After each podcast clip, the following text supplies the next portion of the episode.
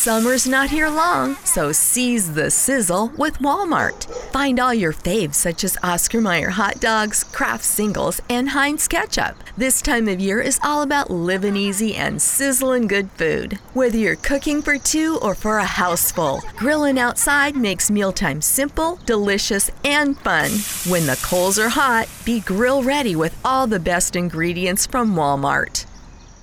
Ace is the place with the helpful hardware, folks. Ace is the only national retailer that carries Benjamin Moore paint, which means the paint you trust and a huge selection of colors are right in your neighborhood. And right now, when you buy a sample of Benjamin Moore paint, we'll give you $5 off your next paint purchase. So if you're looking for award winning service and a new look for your home, look no further than Benjamin Moore paint at Ace. Offer valid on gallons of Benjamin Moore, Clark and Kensington, and Royal Paint. Limit one $5 coupon on one gallon purchase at participating Ace stores only. See store for additional details and exclusions.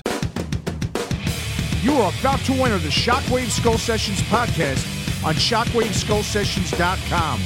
And now your host, Bob Nalbandian. Shockwave Skull Sessions podcast. We got a great episode on something that uh, I, I, got tons of emails of people telling me, dude, you got to do something on power metal. So uh, I got, I, I, I, believe, two perfect guests to uh, discuss power metal on this episode. We got our returning guest, and uh, we can say Shockwave Skull Sessions regular, huh, Martin? Yeah, sure, absolutely. There you go. He doesn't mind. What's going on, Martin? Oh, nothing much. Just uh, kind of working away, packing up a lot of Rush books lately. Boy, that Rush book is selling uh, almost too good. I'm, I'm spending all my time doing mail order. Dude, I've been seeing that, man. You, you you're gonna have to hire steal from Amazon's work workers and get them working for you. I'm sure you could pay them better yeah, well, it's, it's the one part of the business that's not broken, right? I mean, mail order is basically it's kind of the one thing that's still alive, and uh, unfortunately, that's what I'm I'm spending a lot of my time on. Plus writing, but I'm not getting much time to write because yeah. yes, I'm signing books and driving them up to my mail place all the time. Wow, yeah, I've I've been seeing that. Uh, I mean, huge buzz on that Rush book, uh, and you got a couple other books. I know you still got the the uh, uh, ye olde metal series you kind of got uh, in uh, kind of a digital format now or like uh, i know did, didn't you do something on um, holocaust and a bunch of different bands uh, fairly recently yeah yeah so I, I, have ebook versions of those old ye olde metal books plus i've been writing some shorter documents and putting them out so those aren't in print at all but the main things that that are happening right now is i also last week had a saxon book out mm. or two weeks ago three weeks ago and um, Mercyful Fate book is recent, and then the the three Maiden books. I'm in the middle of the third Maiden book, but I just can't get around to get getting the thing finished. So that's that's the current stuff. Yeah, dude, you are a book machine, I tell you. right on. All right, and our second guest, we got Andy Dowling, an old friend of mine who I uh, met back in what was that, 2012, right in Germany at the Headbangers Open Air Festival. That's right. A, a, bit of a hazy uh, experience over in Germany, but it was it was a lot of fun. It was uh, a pleasure to meet you, and obviously we've, we've been friends ever since. Absolutely, that was a great time, man. What a great festival, uh, uh Lord! You guys absolutely kicked ass, and it was uh, you know I was there with the band Eden that I used to manage back in the '80s. That kind of got back together, and Lizzie Borden was on the bill, Silver Mountain, uh, Onslaught, a lot of great bands were on the bill. Vixen, a lot old school metal bill. So it was it was great to meet you there, and uh, let's uh, go ahead and get going, man. Um, power metal we're going to uh, discuss here on this episode. Uh, to start off with, I'll, I'll, kind of give you my perspective on power metal, and uh, it, it's it's it's interesting how this became known as a genre.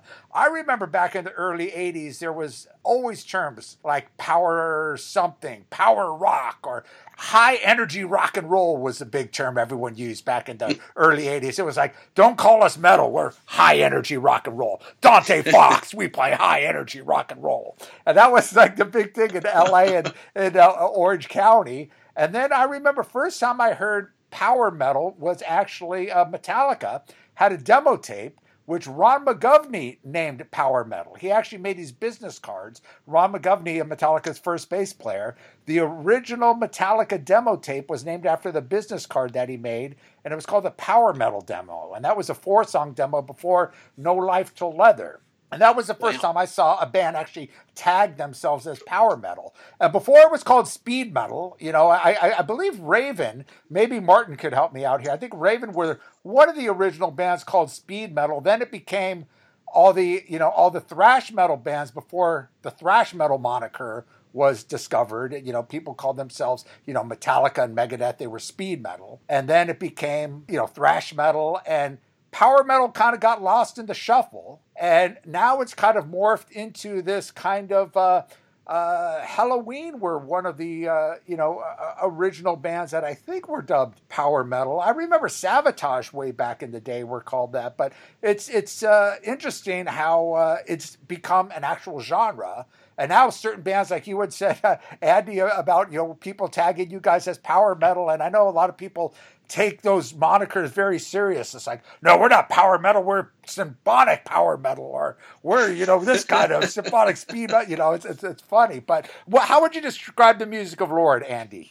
Yeah, I think um, we try to keep it really, uh, really simple, which doesn't uh, help the purists. But um, we just we say we're melodic metal, which is usually the easiest thing. But I think I think to make it easy for for people that are getting used to us, some power metal is usually the safest place to start. I mean, but we, I mean, as we will discuss in this chat, I mean, there's so many different niches and subgenres within the power metal world where everything from symphonic to you know this, the US power metal uh, wave that came through, which was a lot harder and had sort of those uh, earlier speed metal um, you know elements, etc. So we've we've sort of encapsulated a lot of that stuff over the years. So we we end up just being this heavy metal band that plays a bit of everything, but um, yeah, it, it always stumps me when someone asks exactly exactly what we sound like. So as, as you guys have already uh, discovered, listening to me trying to waffle on and explain myself, but um, let's let's keep it simple and say uh, say power metal for for the sake of the podcast. right on, and Martin, I, I, know you're uh, you're quite an expert when it comes to uh, the uh, power metal term. I know you were uh, featured on. Uh, actually, you were involved in the making of the great Sam Dunn series on Power Metal. It was uh, what what was the series called again? Evolution, Metal Evolution. Yeah, yeah we did it in Metal Evolution, and then we even did a later uh, episodes uh, straight for YouTube on um, what did we call those ones where we did the episodes and moved stuff around. Overkill, no, but, but, I'm not sure. Anyways, we had a whole we had a whole thing where we did a stand up thing on uh, on basically uh, Power Metal. But uh, yeah, I mean, I, I don't know if I'm an expert on it, but I, I certainly, I guess am, am a quasi expert on the origins of it, I suppose, but I, I haven't kept up. There's so many bands doing it now in so many mm. different directions that, uh, you know, and that actually started probably, you know, when we when we first started the magazine around 94, 95, that's when you really started getting the ramp up of lots and lots and lots of bands. Blind Guardian came into prominence, sure. but, but, you know, Gamma Ray and all that, all the Helloween triumvirate of bands, right? And then uh, Primal uh, Fear. Uh, and, and, then and then Hammerfall was Hammerfall, the big one to yeah. kick it off even more. And then you had the Italian scene, and then there was all the mm-hmm. debates about the symphonic metal from uh, from from Nightwish through to soundtrack metal, Rhapsody, uh, and the really melodic stuff like So this is when all these bands like really came into prominence, and the whole idea then was this idea of uh, reclaiming metal and reclaiming to be proud of metal again, almost like the first time that ever happened was the new wave of British heavy metal, and here they were doing it again at this time, and it was a very European thing. Um, mm. You know, Iced Earth, uh, God love them, you know, he- held down the fort for America essentially, sure. uh, and then there was just more and more and more, and I, I haven't really particularly kept up, but I mean, if you want to go way back, and I'll just give you my quick little and just stop me if I'm blabbing on here. But uh, you know, I, I think I think obviously it starts with classical music.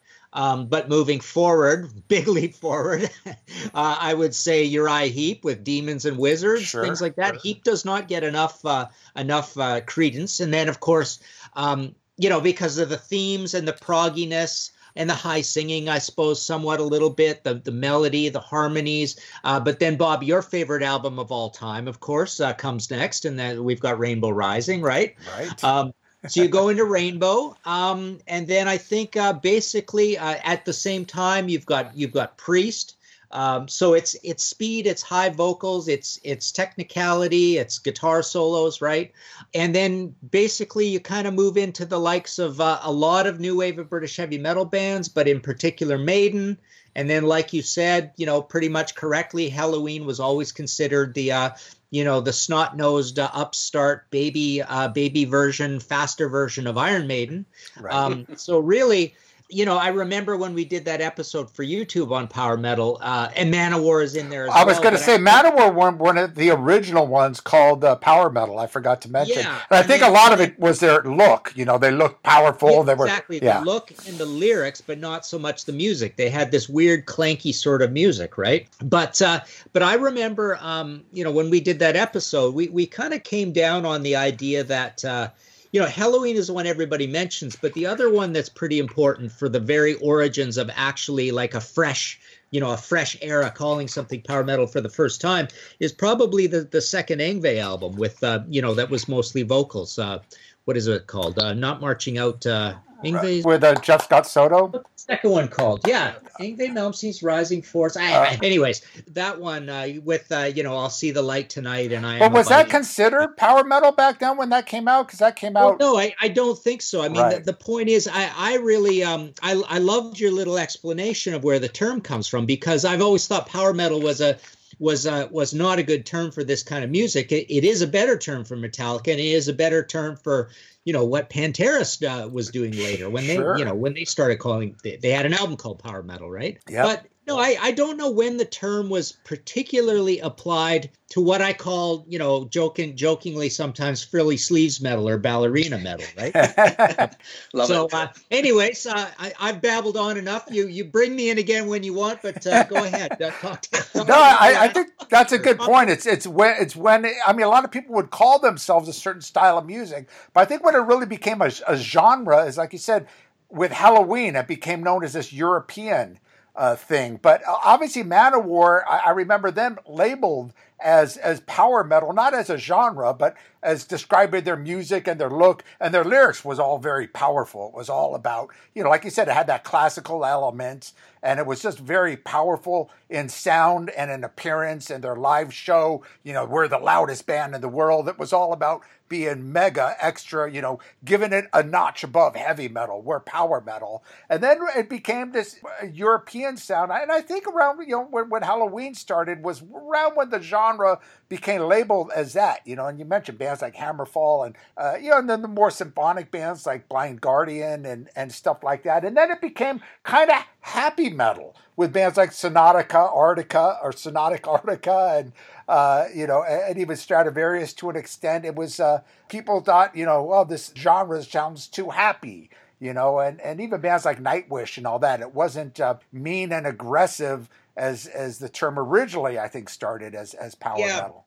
one other thing to mention just before I forget is that there's also that um, you know there's that that cool little area um, you know when people later started calling uh, this original American power metal true metal right keep Right. it true festival Mm, that so so I used to call that stuff poverty metal and it was basically um, you know it, it or or working man or lunch bucket metal you know the the stuff basically uh, two thirds of the Metal Blade roster from from Yep. sort of 83 through to 86, right? Sure. Those bands. Tyrant and bands bands- like that. Yeah. Yeah, you know, uh, uh, Obsession and even even Yep. Metal Church to some, uh, so- you know, Armored Saint is a perfect example. Even Absolutely. they, they aren't a small band. I mean, they were on a major label, but they they fit perfectly into that. I mean, look look at the you know the armor itself. and- Exactly. and the Hammer- look itself, their image was, Yeah. was power metal. So yeah. so there's that so there's this American version of power metal that that is housed in that that in that era and it's usually pretty poor bands and not great production and you know they're on a shoestring kind of thing.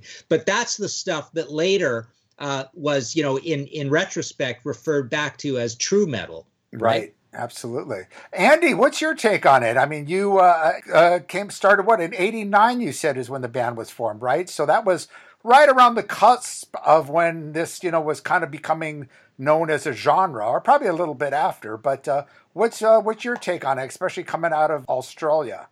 Yeah, I think I think we were heavily influenced sort of in the late 80s by what was going on in the US market rather than anywhere else in particular. Uh, so, you know, the big the big bands that were sort of uh, paying attention to were a lot of a lot of the thrash movement that was happening in the 80s. Um, but also some of the stuff leaning into the more progressive sphere, like Queensryche and and even Savatage, which could be, as you said, Bob, was um, sort of at times labelled as a bit of a power metal band as well at, at particular times in their career. Sure. Um, and then leaning into what we've been referring to, Helloween as well in the European market. a lot of oh, and also bands like Leatherwolf as well. Ah, um, know, wow. where yeah. some like you know the three guitar attack and and these these amazing harmonies and huge choruses etc um, so there's a lot of that sort of elements that sort of influenced the beginnings of of what was dungeon at the time and then eventually turned into lord.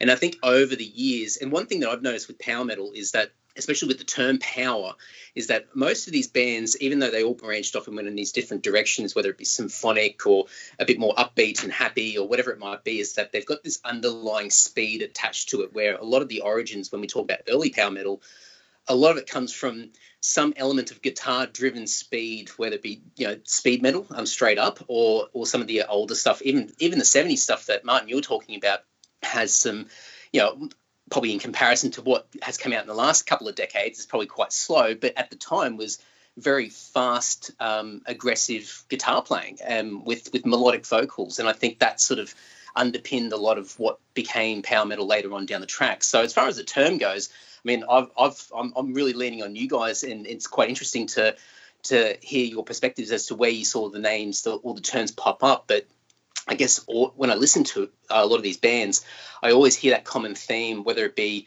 Rhapsody, which is ultra cheesy and symphonic, mm. but they've got this fast underlying guitar playing and double kick uh, drums, etc.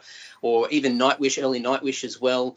Um, you know, a lot of those bands that sort of are very extreme in a different direction um, have still got that that speed attached to it. And so for us, when we've always played, we've always had ridiculously fast guitars, um, lots of guitar solos, uh, lots of big sing-along choruses, and obviously we've lended from the from the traditional uh, guys such as Priest and Maiden, etc. But um, have definitely uh, definitely taken a note out of as many books as we can along the way to uh, to create what we what we do. And I think we've just always loved uh, the melodic element of metal and and try to beef it up as much as we can with fast guitars. And that's you know oversimplifying what we've what we've done over the years, but um, it's probably a great way to sort of describe it.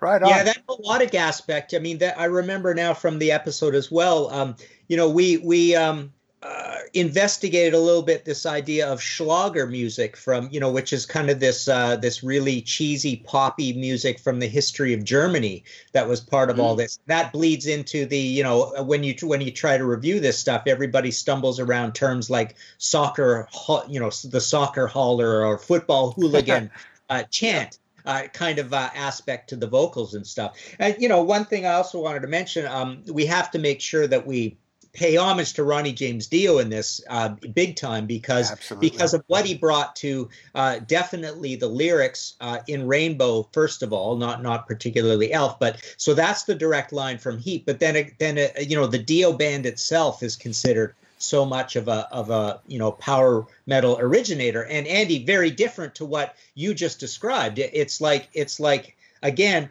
Dio's almost like the uh, the uptown version of the poverty metal or the American or the true metal thing. Mm. Um, so so it's a little more uh, li- little slower and thicker, but it's like traditional metal. So traditional metal is another thing that power metal gets you know bled into somewhat, and and in that like you know I mentioned earlier metal church, but also accept uh, you know fall right into that whole thing. Even even Gravedigger in the beginning. Gravedigger is is like half thrash band, half half power metal band in a way. So you don't, you know, some of these bands they they fall out of the definition due to their vocals.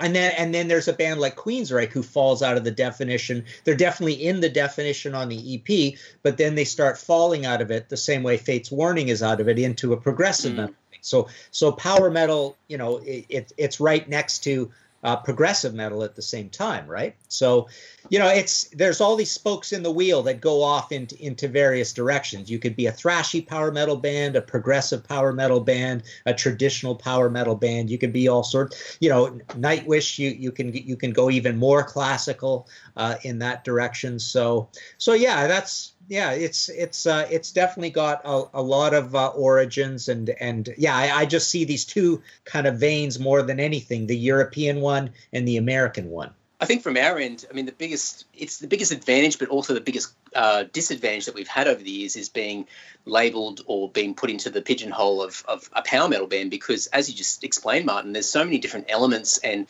branches off that term where we could, when we're putting together an album, I mean, we love so many different metal bands. And so we go, well, you know, what do we want to lean on? And so we'll do a thrash metal song and then we'll do something that's very sort of you know symphonic with a lot of orchestration and then we'll do something that's a little bit heavier and and then we'll or we'll do something a little bit more, more mid-paced which is a bit more traditional uh, or true metal or whatever it might be um, and it all comes under this power metal sort of label. But then the, the issue that we've always had or the biggest challenge we've always had over the years is being marketed as a power metal band. Because i think when you talk to a lot of people these days who probably aren't as familiar with the, the deep roots of the genre, um, they would probably lean towards what has been happening in Europe over the past couple of decades. And so I can't remember the terms that you used before, Martin, but we always used to use the term flower metal for a lot of this stuff because it was just this you know, this pretty sort of you know, upbeat um, symphonic sort of thing, very light sounding uh, sort of music that was coming from parts of Europe. And so people would go, well, they're a power metal band. I don't want to listen to them. Um, so it was it was an advantage where we had the versatility where we could do heaps of different things as opposed to maybe like a death metal band where you're a little bit more uh, you know streamlined as a little bit more restricted as far as what you can do. But um, at the same time, because we were so broad, um, was very difficult to market what we were doing yeah. as well. So uh, yeah, double double edged sword. Yeah, for sure, for sure. It's interesting you mentioned, uh, uh, you know, the difference with a progressive, uh, because you could say a band like Dream Theater, which is more power metal, especially the early Pull Me Under and all that kind of stuff. It definitely had very progressive elements, but it was heavy in a, in almost in a Metallica sense. And but a lot of it does come from, as you say, the early um, '70s bands, whether it's the symphonic metal of you know Blind Guardian, Demons of Wizards, Symphony X, or Nightwish, or the uh, you know, happier bands like the uh, Sonatica Arctica and, and, and Hammerfall, which is uh, it, it, sounds kind of light. It's it's it's happy power metal uh, in a sense, uh, as you mentioned, uh, Andy. But you know, you, you do go back to Ronnie James Dio, and and you mentioned Rainbow Rising, Stargazer, Uriah Heep. And uh, you can even go to say as far as uh, you know, Deep Purple with Fireball. I mean, that song you know is considered by mm. some one of the first uh, speed metal songs, but you could also say it's one of the first power metal songs in in a sense that it's fast, heavy, and got that real aggressive kind of thing. Hard uh, loving man too, right? Oh, absolutely, yeah. From In yeah. Rock and uh, yeah, yeah. So it's it's it's interesting how it uh, and uh, obviously a lot of their influences go way back to Deep Purple and you know a lot of people obviously credit Iron Maiden, especially you know when Power Slave came out. I think that was a, a definite force in where it became uh, a little bit more progressive with longer songs and you know Dickinson's very uh, symphonic vocals uh, on that album. And uh, you know I, I, think that that's kind of the roots uh, to power metal. Then I think you know, as, as, you guys said, Helloween kind of took the torch with it, and I think that's when the genre. It's interesting how the genres are labeled. If it's from a, a journalist or from a record company to market it, but you know, like I said, as before, it would just oh yeah, that band, you know, Manowar, they're like power metal, you know, and then it all of a sudden became this genre, and you had all these subgenres, as you say, Andy, you know, uh, progressive power metal, symphonic power metal came about. Yeah, and, and you know, we also have to emphasize again. I mean, I mentioned about but but Iron Maiden is super important in this, just for all of those themes, the historical themes, the war themes, the uh, literature themes, right? Because that's all that's all a power metal trope. The twin leads, that you know, the operatic singing of Bruce, the, you know, the fairly fast songs, you know, one or two per album, right? So so Maiden are are um, are kind of like that that link in the chain between the 70s and Helloween, I suppose, more than anybody.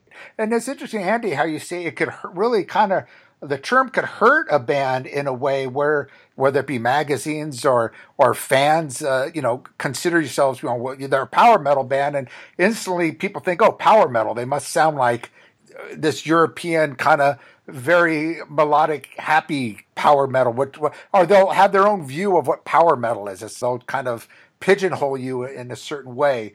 Uh, has that cursed you a lot, uh, Andy? I think I think it's hurt us a little bit when it comes to labels. I think labels love to have a nice, clean, clear um, understanding of, of what the band sounds like, so they can market it, which makes sense. It's it's, it's good business, but um, you know, for us, I mean, you know, going back to what I said before, like or, or what you just mentioned, Bob, it's like people will go, well, I'm not going to listen to them because I don't like power metal and the vision of what I think power metal is. But then on the on the flip side, you'll have somebody who thinks power metal is that, loves that sort of stuff, and then listens to us and goes, well, this is not Sonata Arctica or this is not Stratovarius and and this is not what I like. It's it's too it's too hard or it's too fast or whatever it might be. Um, it's not it's not sort of in line with what my expectations of power metal is. And so we've you know we would go and shop an album and and with uh, some of the especially European labels in particular, and they were like, well. We really don't know what to what to market you guys as, and we, we just say, look, can you just call us a heavy metal band?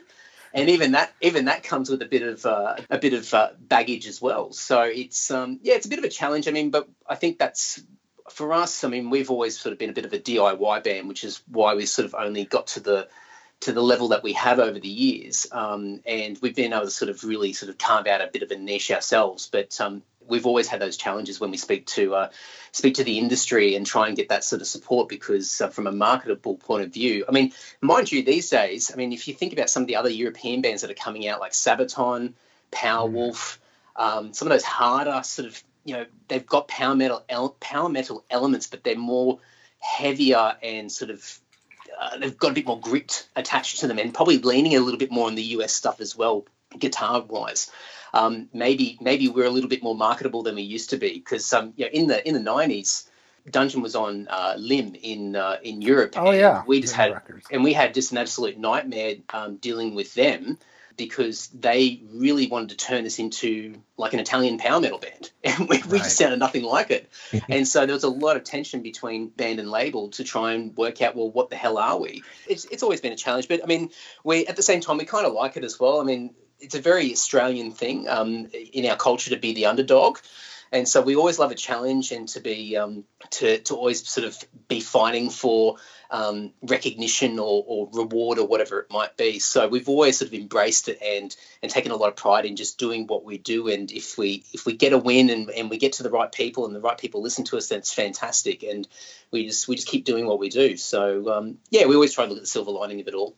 Yeah, I guess the other big problem with uh, with it, you you know, you were mentioning being stigmatized at it is um, there there's a lot of relying on the tropes of like illustration and fantasy illustration for the cover arts of, of mm. power metal albums, right? So that that usually paints a certain picture and and and you know reinforces those those um, you know characteristics, right? Um, Absolutely. And, and you know there and as i was saying there there there was an exponential growth after you know it, it was it, as bob mentioned in the late 90s i mean hammerfall was this fresh thing and they kind of got all the press and sucked all the oxygen out of the room. But primal fear like like right you know right there. Yeah, they were very prolific put out a lot of stuff and they did pretty well. But you know the the records just kept coming and coming and coming. And and if you're you know when when you're not the first on the block with something as as was hammerfall i mean that hammerfall was dropping right into this uh this uh, climate of just hating everything to do with metal. Everything to do with metal is embarrassing. Hair metal had gone by, grunge had gone by. It was kind of hard alternative and industrial and and just straight alternative music at that time. And you know, every metal band was grousing about how bad their sales were. And Hammerfall comes in and says, "We are unapologetically metal," just like in 1979 with Priest, with Hellbent for Leather, yep. and Take on the World, and Unleashed in the East, and British Steel, and United, right? Um, Hammerfall was that band kind of again in in 95 96 whenever it was glory to the brave and all that right mm. um, and then and then i remember now just thinking the other little blip the little blip of excitement was the arrival of dragon force right um, you had True. you had a band out of uh, the uk which was odd because uk had basically sat out this whole thing um, you know, there there had been others uh, along. We remember pirate metal, Alestorm, and all that. right. Yeah. So you had pirate metal's a, a, a, branch of this. Folk metal is a little bit a branch of this. But but Dragon Force, I remember, were getting all those. Um, you know, they, they, were in all the guitar magazines and all the technical stuff and the clinics and all that. And and so there was a buzz around them. But then the buzz kind of wore off again. And there and I guess Sabaton, uh, Andy, as you mentioned, was a bit of a bright spot again, right? You know, Amon Amarth, you know, you can almost say. I mean, they've had a lot of success. True. They aren't exactly a power metal band, but but you know, there's there's these, power these little death metal. there, there's these percentages of them that that kind of fit to a power metal crowd, anyways, right? Um, but yeah, Sabaton was a big one, uh, uh, definitely uh, a, a pretty pretty uh, you know well well respected band or well received band uh, that that was doing this all anew. Uh, so yeah, it's it's funny. It just it just seemed like there there was too much of a glut there for a little bit of time. But but all those bands did quite well. I mean, Blind Guardians had a great career, right? Huge uh, doing this. Yeah. So so a lot of these bands, even though practically none of them broke over here. You could say Nightwish somewhat, right? But basically none of them broke over here. But everybody had, a, you know, a, just a, a perfectly fine career uh, all over Europe, I mean, it must be hard being from Australia and uh, and not you know and not not being constantly, literally spending months and months all the time in Europe, um, for example, right? Yeah, as as would bands like Iced Earth and Manowar, they would just they would just go over the ocean and spend a lot of time in Europe, right? So even even American power metal bands could have uh, have somewhat of a life just based on on their European situation. So yeah, I don't know. I was going to say, how is it being in Australia? Has it been a bit of a struggle? Because I don't know of many power metal bands from Australia. Yeah, absolutely. I think I think it's it's funny because we we've always been isolated, and it's only been in sort of the last last ten or so years where the internet sort of got to a point now where it's just so easy to to connect with everybody, like we're doing right now, and I think what we did just as a just as a necessity is we created our own scene. You know, we just create our own little isolated scene down here in the arse end of the world, and and started uh, making up bands that were inspired by what was going on in Europe and and the US. So we've, I mean, we've got a really great sort of history of of fantastic bands in Australia, but unfortunately, the common theme with a lot of them is that um, the success that they got outside of Australia is, is quite limited um, in places. And it's only been sort of in the last several years that um, a lot more Australian bands are starting to get a lot of worldwide recognition, I should say, um, and get get the, the credit they they deserve. But I mean, some of the bands that sort of came from from our neck of the woods were bands like um, Vanishing Point, Black Majesty, Eyefear. Um, Pegasus as well. Oh yeah, they were, they yeah, were, yeah. yeah, they were on uh, Nuclear Blast, I think, uh, in the mid yeah. to late '90s. I think. Um, we've also got some newer bands like uh, Voyager who have gone more sort of progressive djent sort of metal now, but um, of their earlier stuff was uh, far more power metal ish. Um, Darker Half, Espionage, Silent Night, um, Tabra. So a lot of bands that maybe oh, wow. a lot of the international listeners may not know of or may have only seen the name. But here in Australia, we've just got a really, I mean, it's probably the benefit of having a, quite a small scene is that we all sort of um, try and pick each other up and, and support each other. And we've got just a, a nice little small healthy scene. But um, as far as trying to get outside and get the rest of the world paying attention to what we do, it's um, yeah, it, it's always been a challenge. But we kind of just take that take that in our stride and, and keep going. And I mean that's just melodic metal, of course. You know, if we went off on a tangent and talked about all sorts of other genres of, of metal in particular, um, there's just there's just so many bands that have that have done done really well uh, internationally in the last several years. So um, yeah, it's um, we've tried to try to not let the distance these days um, be a reason why we can't succeed. Um, but maybe you know years gone by, and just purely because we didn't have the connectivity that we do now, um, it was a legitimate reason why um, bands were just not um, lasting or not having the success that um, some of our our friends in North America or Europe were getting. Mm. And you mentioned something interesting, uh, uh, Martin, about the artwork, and I think that has a lot to do with uh, most uh, of these bands, you know, considered in the in the power metal realm, do have similar artwork, and it does go back to like Rainbow Rising or or Demons and Wizards, and and you know the '70s artwork, and then you know you had all the Dio records, you know, uh, the the Dragons and and Yngwie with the trilogy record, and all the other uh, bands that uh, followed all had that cartoonish kind of animated dragons and wizards kind of artwork in there. Um, yeah. Taken to the extreme on the Christian metal album covers, right? yeah, that's true. Yeah. but you're you're right about Hammerfall. I mean, a lot of people don't give that band credit. I mean, as huge as, as huge as power metal has got all over Europe. And bands like Sabaton, I know, are absolutely huge. And Hammerfall, I don't know how if they're still very huge, but in the late 90s and early 2000s, they ruled Europe. And of course, you had Manowar that were always, you know, kings in, in Europe. But uh, Hammerfall, when they started in, in, the, you know, like you said, in the mid 90s, it was a sound that was not, uh, it was new to everyone. Like you said, they really took a risk and they went through the, they were underdogs and saying, hey, look, it we are traditional metal. We're going to stick to our roots. We're not going grunge. We're not going alternative.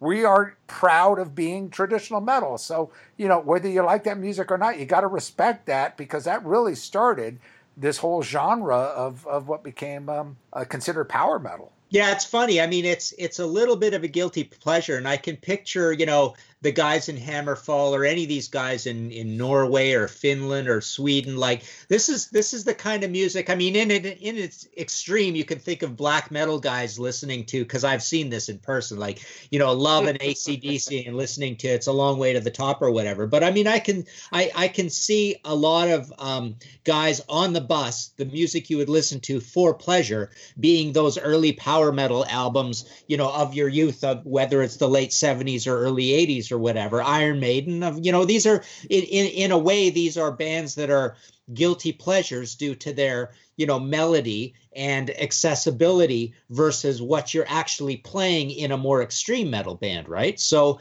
so some you know these guys I, I this this came to mind because i can think of so many times when these more extreme bands would would uh, do a cover on a tribute album or do their own you know covers album uh, or or you know play a cover on their own album or whatever. It you know generally they will go to to a to an old power metal classic right? So so there is this idea of this being um you know music that is hooky. It's it's very accessible. It's it's got earworms. The choruses are very anthemic. So it's it's music in a metal realm that's uh, that's basically easy to love. Um, but is it too easy to love sometimes? Is it too saccharine? Is it just like it does it give you a stomach ache because it's junk food right? That was always a challenge with us in australia where we've had a predominantly thrash metal death metal, black metal scene. Um, a lot of the, the, sort of more extreme sort of genres of metal, and Dungeon in particular. I mean, was you know we had we had some traditional heavy metal bands in Australia, but um, Dungeon was probably one of the first bands that sort of really started uh, include elements of what we sort of using air quotes power metal uh, elements, especially European tinges, especially with Helloween and things like that.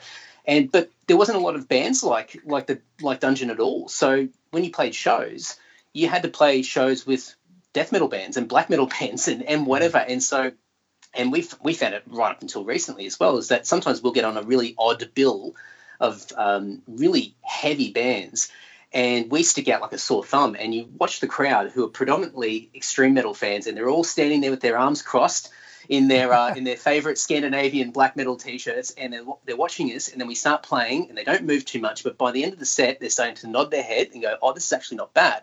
And I think what you said, Martin, was a lot of these guys grew up on bands like Maiden and Priest, and and even like yeah, ACDC and things like that, where you know there's some there's some sing sing along choruses, there's some melodic uh, elements to to the music, and it's still got that sort of masculine heaviness to to that to that sound as well, and so I mean, we've done some odd ones. Dungeon supported Mayhem on uh, the first Australian tour, wow. uh, and that that was the most ridiculous pairing. And and the guys actually thought that they were going to get lynched on stage because of it. But um, yeah.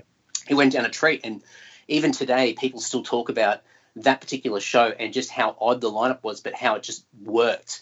Yeah. Um, and it's just one of those things where I think we sometimes feel that um, people will just not give us the time of day. And it's probably like the, the Hammerfall thing, where you know they're coming they're coming onto the scene and probably coming face to face with a lot of heavier bands in in Europe at least. And they've got to they just got to stand up and go we're, we're proud of what we do and this is what we're going to do. And if you come along fantastic. If you don't then that's cool. And we've always had this, the same sort of mentality where it's like um, you know we'll, we'll just stand up and, and enjoy what we do and be proud of it. And uh, you, you, get quite surprised along the way of who actually turns around and goes actually you guys aren't that bad after all. I might, I might actually listen to you a bit more yeah, and I, I could picture like people in some grim black metal band looking at a Hammerfall, going, "Wow, man, that looks like a lot of fun. I wish I wish I could do that, but I can't, right? Because I because I have to maintain this serious level and I have to be cool, right?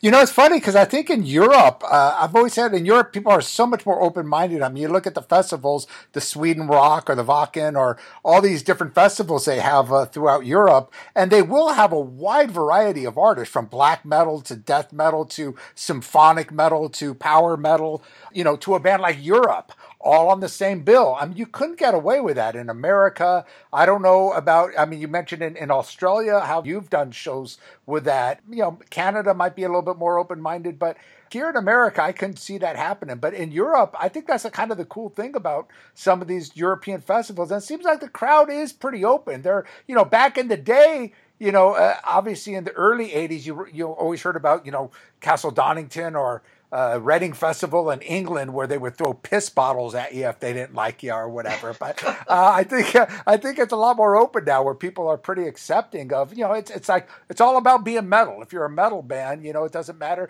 And I think there's a lot more respect too for like the eight. You'll see a lot of these '80s metal bands like a Triumph or bands like that that'll play you know Sweden rock or wherever, and people will have a lot of respect for them because like as you said, uh, Andy, you know a lot of these guys grew up on on you know these '80s hard rock and metal bands. Actually, just to give a shout out, I mean something you mentioned there, we we have to mention Europe. I, I actually I've got a podcast called History in Five Songs with Martin Popoff, and I did an episode on the new wave of Swedish heavy metal, right? Ah. And those bands like Europe. I mean, that first Europe album is just Love a it. classic. It's just So a Unbelievable, yeah. But Europe, Torch, Overdrive, Silver Mountain, Axewitch, all those Ah, guys love it. Are essentially, you know, we used to as kids call that stuff uh, frostcore. Right.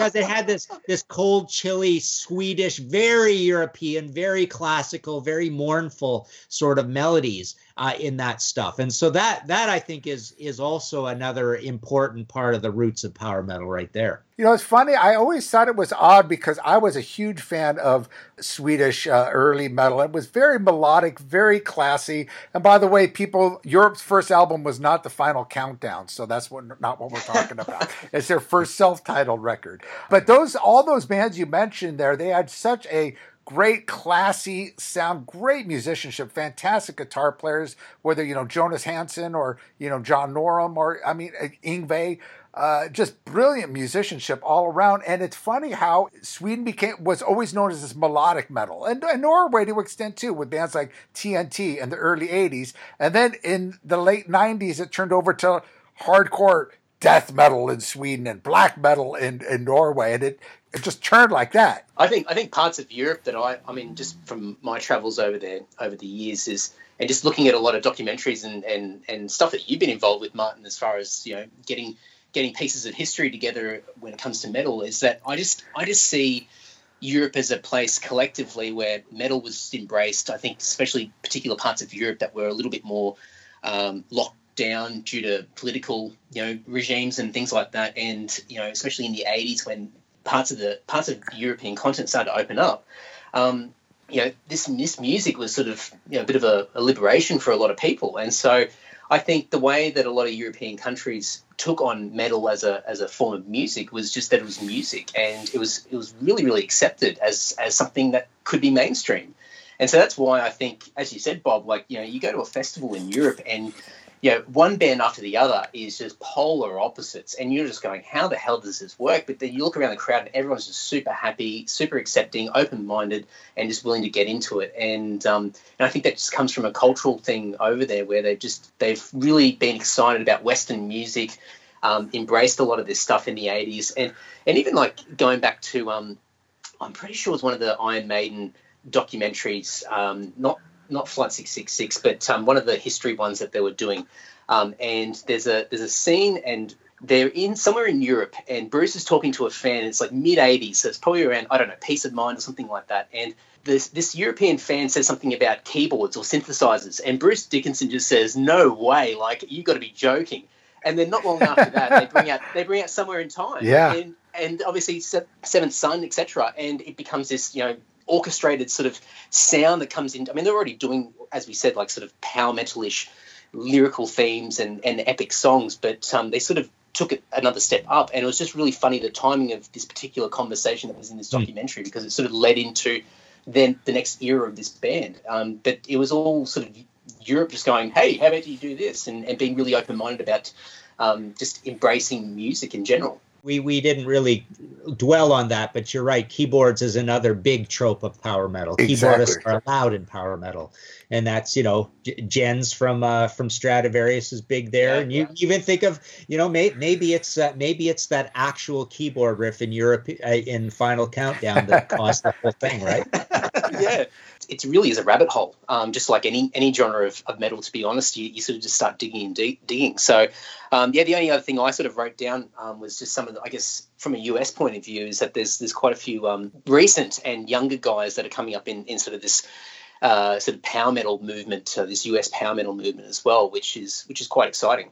Who who are some of the newer US power metal bands? Um, I know of obviously, you know, the, like you mentioned, Iced Earth and Symphony X, and but there, I hear uh, a lot of people are talking about a new breed of power metal coming out of the U.S. Yeah, I've, i mean, I've seen. We, we were lucky to play uh, Prog Power USA in 2016 um, mm. in Atlanta, and they've always been a great little festival to showcase what's happening in sort of the progressive and power metal spheres, um, whether it be in the US or bringing bands over from Europe or even or even dragging us up from Australia. But um, I mean, there's there's bands that I've discovered through that festival that um, there's these little communities of um, growing fan bases in in the US like um, Mindmaze and Judicator, Hell, Helion Prime.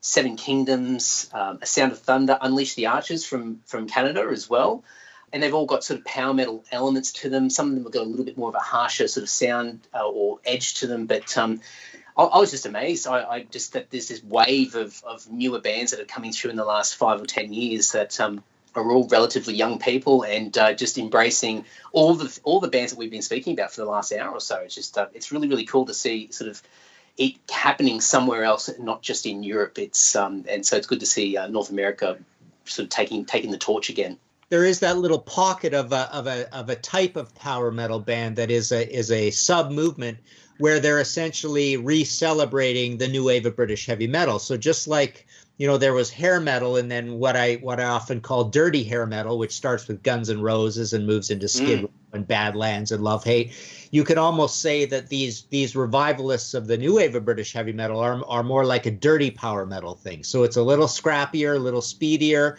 could be a little rougher on the vocals. So it's a little closer to speed metal, maybe a little bit of thrash but essentially it's it's almost like a retro power metal back to the uh, you know cherry picking from the new wave of British heavy metal stuff that was a little more like that. I mean, Tygers of Pan Tang from the mm. new from the new wave of British heavy metal could often be called pretty close to Maiden in terms of, you know, those two bands probably are the two biggest bands that could be considered uh, fairly power metal, right? And then look at bands like, you know, you think of, oh, who else was big in the new wave of British heavy metal? Well, there was Saxon. They were not mm, power metal yeah. at all then, but their last 15 albums, 10 albums have been basically squarely in that in that American pure or true metal power metal sense. So so Accept right now and and Saxon sound fairly similar to each other and they're actually sounding a lot more power metal than they even did in the early days. Yeah, well, even uh, the, the, album "Power and the Glory" that's you know got that power metal kind of anthemic,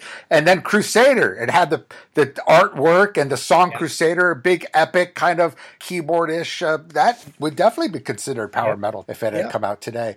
Uh, but interesting about all those new bands, I'm I'm not familiar with many of them. I know there's a lot of these U.S. bands that are coming out, which kind of have that new wave of British heavy metal sound, which are calling the new wave of traditional American metal. Yeah, I've heard that tag before. But it's but as you mentioned, uh, Andy, I, I, forgot about that big festival they have in Atlanta, which is all you know dedicated to uh, power and prog metal. And uh, I know there's a lot of these festivals coming out. I think there's there's even a prog metal cruise or power metal cruise that they do. And I mean, it's become a, a very very huge genre of music. I think it's just inspired that next wave of of metal fans. Like, I mean, I've met people at those festivals who have just travelled every year to go and listen to bands that they never thought they'd ever be able to see live. And that was one of the, the beauties of, of what Glenn and Milton and Nathan were doing at, at Power, but also to meet bands that haven't been on the festival yet, but um, are just coming to sort of you know promote their stuff. I mean, there's another band I think from Madison, Wisconsin called uh, Lords of the Trident, and they're just I mean they're totally embracing the whole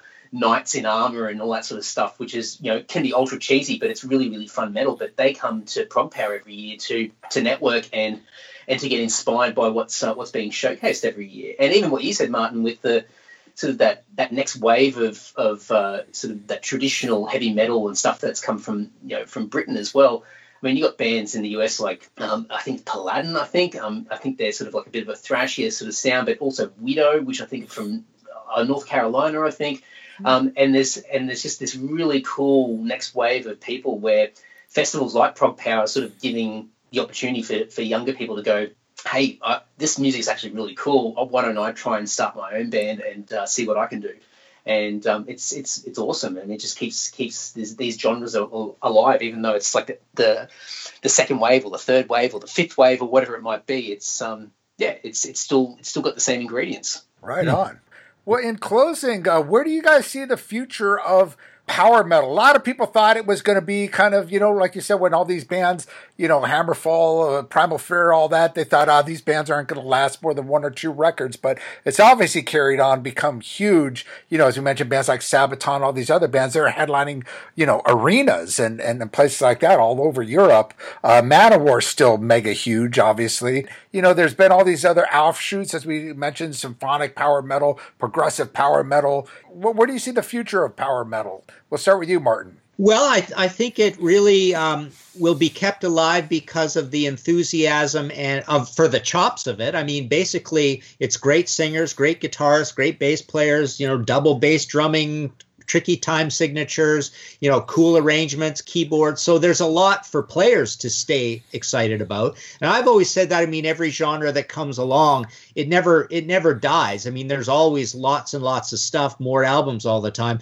I mean in this day and age when when basically live shows may not be happening for a long time or ever again or who knows. I mean I think I think one of the great things that power metal is situated in is because it's it's uh, lyrically and image wise pretty substantive that I think a lot of these bands can have big mail order businesses. I mean, mail order is on my mind right now, and I've been telling a lot of bands and managers of bands like who are fretting about all this. It's like raise your mail order game, and I, I think uh, I think power metal is perfectly situated for uh, you know things. I, I've been telling people like people got to start putting out like illustrated lyric books and things like that, right? Mm-hmm. Uh, and I think there's just a lot of cool stuff that power metal bands could do over and above other bands uh, to basically come up with more products and to uh, and to push their mail order. Merchandise is a huge thing with with power metal bands, as you mentioned, and usually because of their great artwork. They have really cool artwork, and people love to. I mean, even in the '90s, I was seeing young kids uh, in the late '90s with you know Hammerfall shirts and Iced Earth shirts, and you know it's become like the next step of the you know Iron Maiden shirts. You know, uh, uh, with Eddie. You know, it's it's they're very proud to wear that. So, I, as you say, is a big thing. Is the artwork and the merchandise is uh, definitely all you power metal bands take advantage of. I know you got you have a pretty big uh, merchandise section. I was just on your uh, website, Andy. Uh, uh what, what, what's your views on uh, not just the future of power metal, but as uh, Martin talks about merchandising? Merchandising, I'm I'm always scratching or searching around for, for the next idea to to capitalize on. Um, we're, we're we're really really good at um, at you know selling merch via mail order, um, and we're really lucky. I think I think one of the things about sort of the people that listen to our music if you're if you're thinking from a marketing point of view and you're trying to stereotype your typical fan you know people that listen to our music and a lot of these bands that we've been speaking about are real music purists they're enthusiasts they they really care about the music and they're probably people that grew up uh, maybe in the 70s or the 80s bought records um, or, or CDs, and they still really love the tangible aspect of it all. And so, for us, I mean, we sell our last album came out last year and we sold more CDs on that album than we have in years. And it just completely is the opposite of what is going on in the industry um, overall. And and obviously merchandise, t-shirts and things like that are, are always a big money maker and really popular with people as well. And and yeah, it comes down to the visual aspect and, and how it's represented. And you can't you can't half-ass that. You can't. Um, that was one thing that I always noticed in the early 2000s when you know, CGI became this big, you know, amazing thing, and everyone started embracing Photoshop. And there was some of the worst album covers of all time that came out in the early 2000s by a lot of great big legacy bands just making a stab at trying to be, you know, uh, futuristic or whatever with their art. It was just, it was just dialed in horrible, horrible looking CGI. And I think now in the last few years, um, bands have started to go back and go, you know what, there's a lot of importance on art, even though you know streaming's really, really popular, and in a lot of cases is uh, a stronger option than, than the tangible CD or vinyl, um, it has to be a massive, massive uh, element to, to what you do. So yeah, we've we've always embraced that, and we, we continue to make that a big focus of what we do as a as a. Because we're, we're a business in a way. I mean, we've got to got to look at ourselves like that. But with power metal, I think it might be a bit unfair to say this, but I think there's a there's a real sort of element of nerd culture that's associated with power metal, whether it be the lyrical themes um, the way it's visualized, the presentation, etc. And it sort of blends into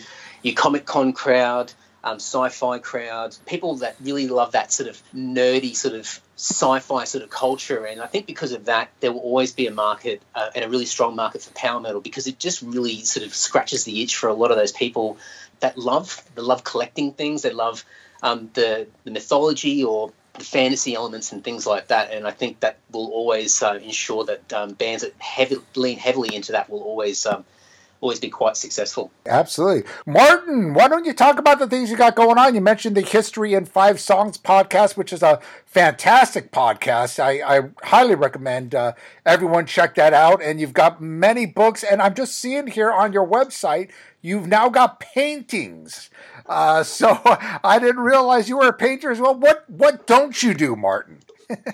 Yeah, those I did way back in the 90s, but I've been doing some really weird stuff and basically uh, imagining and, and doing color versions of black and white record ads and uh, and doing Led Zeppelin ads and saying, what if we, we stuck some cool imagery? You know, it's a long story, but I've been doing a lot of drawing and actually I've done some some drawings for uh, you know I mentioned earlier illustrated lyric books. We'll see if those uh, those come out. Um, but no, it's mostly the books. I do want to do more art, but yeah, I do have the podcast History in Five Songs with Martin Popoff. We've got a YouTube show called The Contrarians that I do. So that's a video that's and right. audio, obviously a YouTube show where you know there's two guys and one guy you know believes the greatest album by this band is an odd choice and he has to argue it um, and then yeah martinpopoff.com for all the books. Basically any book that is in print uh, i have a supply in my office and i sign them and sell them out of the office here. That's probably a big part of my income. So that's martinpopoff.com there's paypal buttons there for uh, international us and canada. Um, and like i say i sign them and send them out all from here, and that's uh, that's about it. All right, and that uh, Contrarians that is uh, Banger Films, correct? You could uh, no, actually, there is all the Banger Film stuff too. So I'm okay. I'm on uh, Overkill Rewind, Overkill Unearthed. Mm-hmm. Uh, I do regular reviews for Banger as well. So I've you you could probably dial up about. Uh, 15 or so different segments I've been on there, uh, including the one where we we do a poll and find the top five albums of a certain year. I've done five or six of those. I love but those. No, Contrarians is uh, is myself and a few buddies, and we film it right here in the office. We just actually did uh, an episode of a new thing we're trying, where we did uh, something by Zoom, a slightly different thing. But yeah, I'm I'm kind of all over YouTube with these little things. Um, and then the podcast, we're up into uh, 46 episodes. New episode wow. just came out today, which is called The Foreigner Effect, where I look at uh, basically I pick five little song uh, segments and, and come up with a theme and and make an argument based on these five five songs. Dude, you are the busiest man in heavy metal. I gotta stay. I gotta tell you. Of course, you got the uh, the latest Rush book, Anthem. You got Denim and Leather by Saxon, Black Funeral, Into the Coven with Mercyful Fate. Great book. Satisfaction, the uh, ten albums that changed my life you recently put out, of course, Holy Smoke. Uh, that's your third Maiden book, right? The Holy Smoke. Yeah, well, technically, uh, what is it? Uh, yeah, I think it's Eagles. third, but it's second of a series where I'm taking everything I've written on Maiden that you know most of it's out of print now, and basically writing standard standard books. So there's Where Eagles Dare. The middle one, Holy Smoke, is sold out. Um, but the third one is going to be called Empire of the Clouds, Iron Maiden in the 2000s, and that's about three quarters finished. I might reactivate Holy Smoke when I when I activate the uh, the third one, but basically there'll be a trilogy of these Maiden books. All right, and to get everything on Martin Popoff, just go to martinpopoff.com. That is M A R T I N P O P O F F dot com. You can check out all his books there, his podcasts, and even his paintings as well as your ebooks and audiobooks. So uh, definitely go there. And uh, Andy, what do you got going on with Lord? You've got a, a, new release coming out. Is that correct?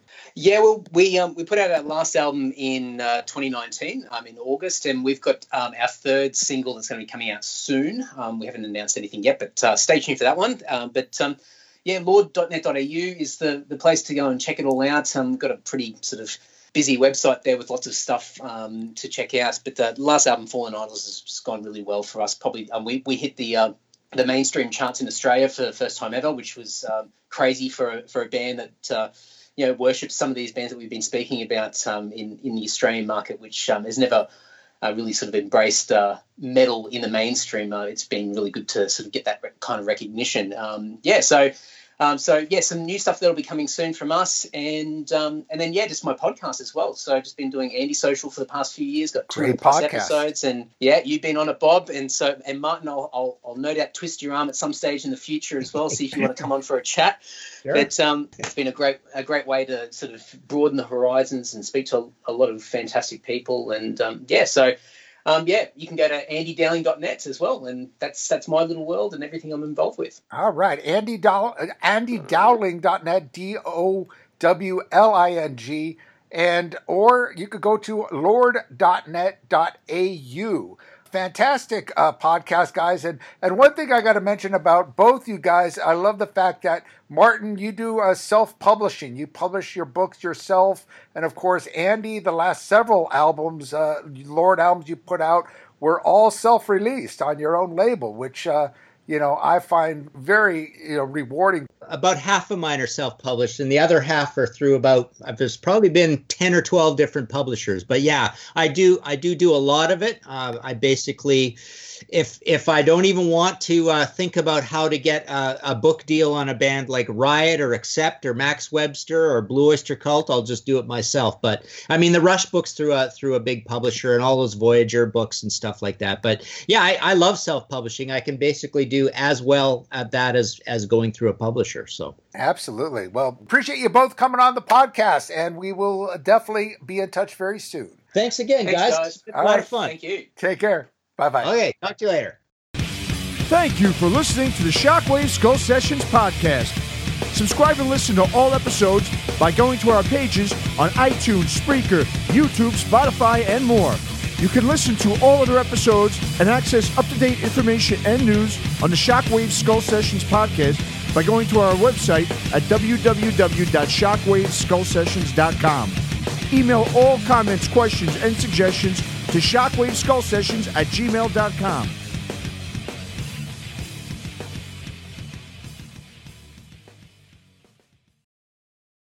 Introducing touch free payments from PayPal, a safe way for your customers to pay.